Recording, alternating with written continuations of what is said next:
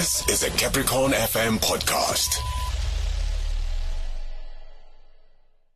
Now, today marks 43 years. That is the 43rd anniversary of Black Wednesday, when the apartheid government banned 19 black consciousness organizations and several anti government newspapers, such as The World and The Weekend World, on 19 October 1977. A number of events were planned for today.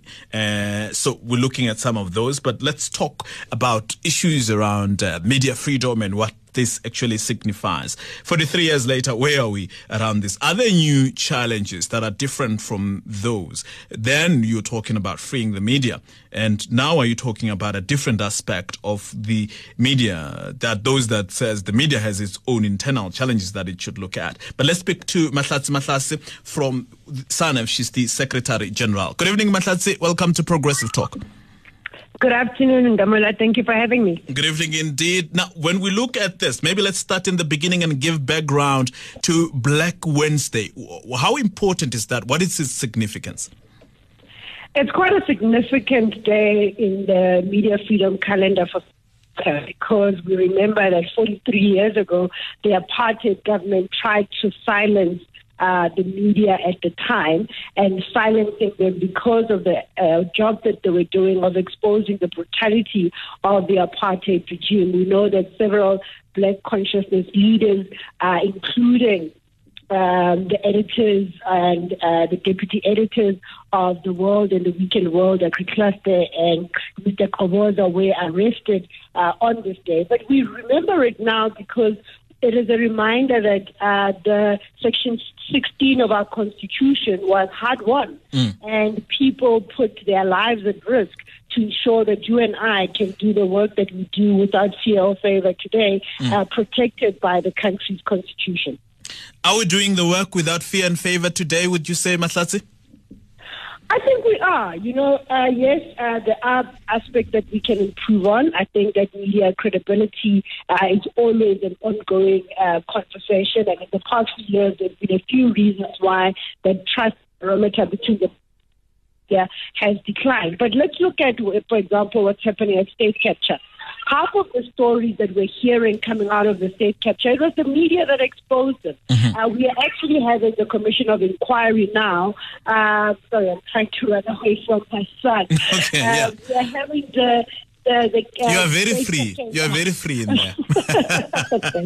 yeah. We, we, are having the Commission of Inquiry now because of the work of the media. Mm. Uh, remember the Gupta case. I mean, we can even argue that the pressure on the ANC to end up um, uh, uh, uh, releasing then President Jacob Zuma early from his tenure was largely because of the work that the media had been doing, uh, relentless, uh, uncovering the rot of mm. our country. And, you know, while we are shocked every now and again with some of the headlines, we know that the asbestos story it was uncovered by the media mm. uh, a few years back already. All right. When we continue, we'll look at what are the challenges that the media is facing and issues around media ethics that some are raising. Progressive talk. We're talking to the Secretary General of SANEF, that is Mahlatse Mahlase. There we're looking at uh, Black Wednesday. So, Mahlatse, when we look at uh, the, the media now, you know, there was a time we are talking about the media tribunal and, and things like that. So there are those that are saying the media is also being weaponized for political gains, for others that it's getting involved in political issues and setting political agendas. So there are questions around media ethics. What is your take around that? I remember at the South African National Editors Forum, uh, we actually felt that there were things that went horribly wrong. Mm. Uh, the media has had to also look at itself in terms of uh, what we are trying to recover from as a country, which is state capture. And we launched uh, the SANEF Credibility Inquiry, which is led by Judge Kathleen Satchwell. Uh, we were supposed to have released it by this month. However, they have asked for an extension, and we are hoping in the next few weeks uh, we will be releasing that. And part of it was that we expect others to be held accountable, and we hold them to account in the news reports that we do. But as an industry as well, we need to hold ourselves uh, accountable. And that's why uh, that credibility inquiry was so critical. And part of it is so that they can make recommendations so that we can avoid um, the sins of the past, so to speak, because they were there. There's no uh, moving away from them. We know that publications like the Sunday Times have had to make major apologies uh, for the stories that they have ran.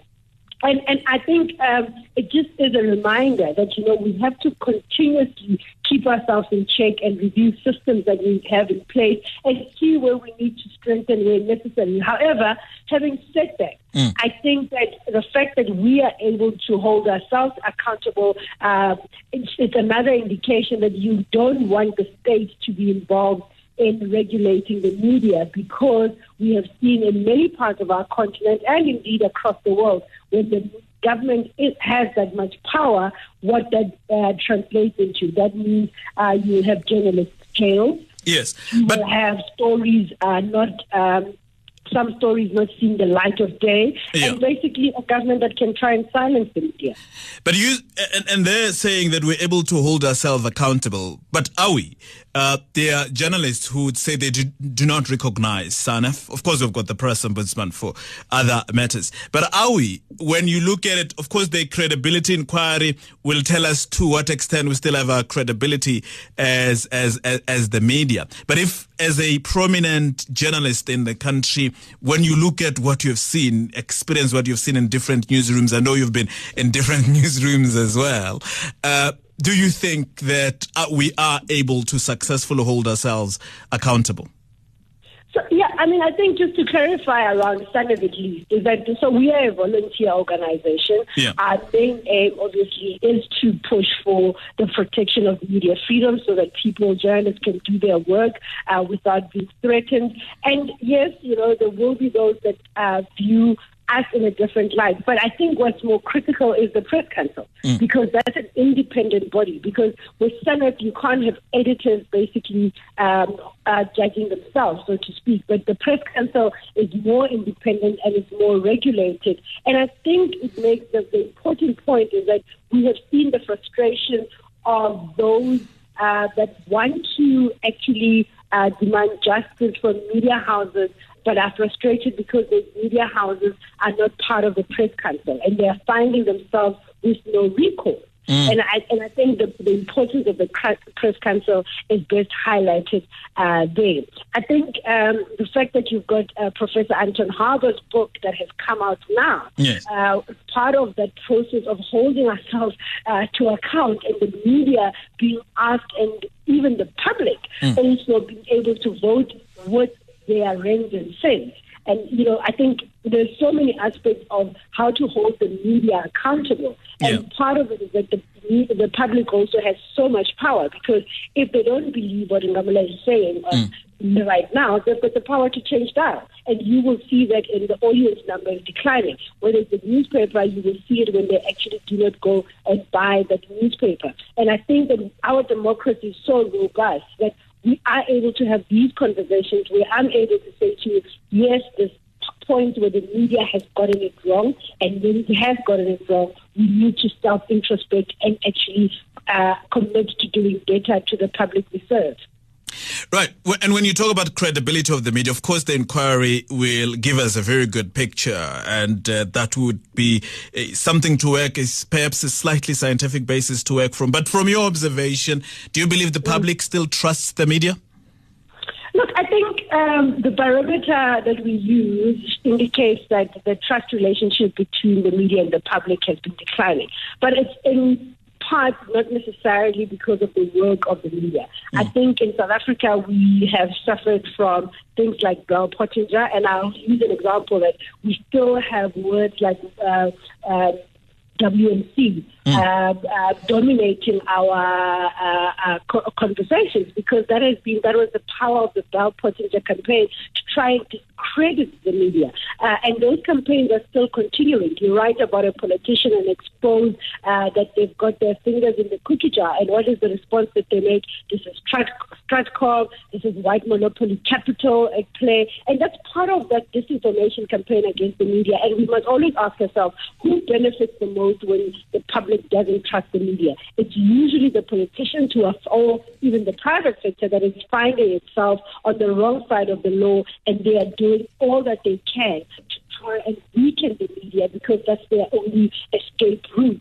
Uh, we have seen this horrible, uh, disgusting attacks on especially female journalists on the Twitter feed. We have seen uh, when politicians uh, threaten journalists and try and create this chilling effect on reporters. And part of and part of that campaign is to try and silence the media. And you know they're not subtle ways, but they're very overt and very out there because when the public does not trust the media. Mm then uh, they stand to benefit. But just to say, you know, one of the things that COVID 19 exposed for us is that people turned to trusted media sources in the face of this pandemic. Our research that we did at Summit, I mean, we saw numbers grow exponentially, whether it was on television, radio, or even online, mm. which showed that people wanted to turn, people actually turned to trusted news sources in the face of a pandemic, in the face of not knowing. And that is quite critical. And that shows you that people still depend on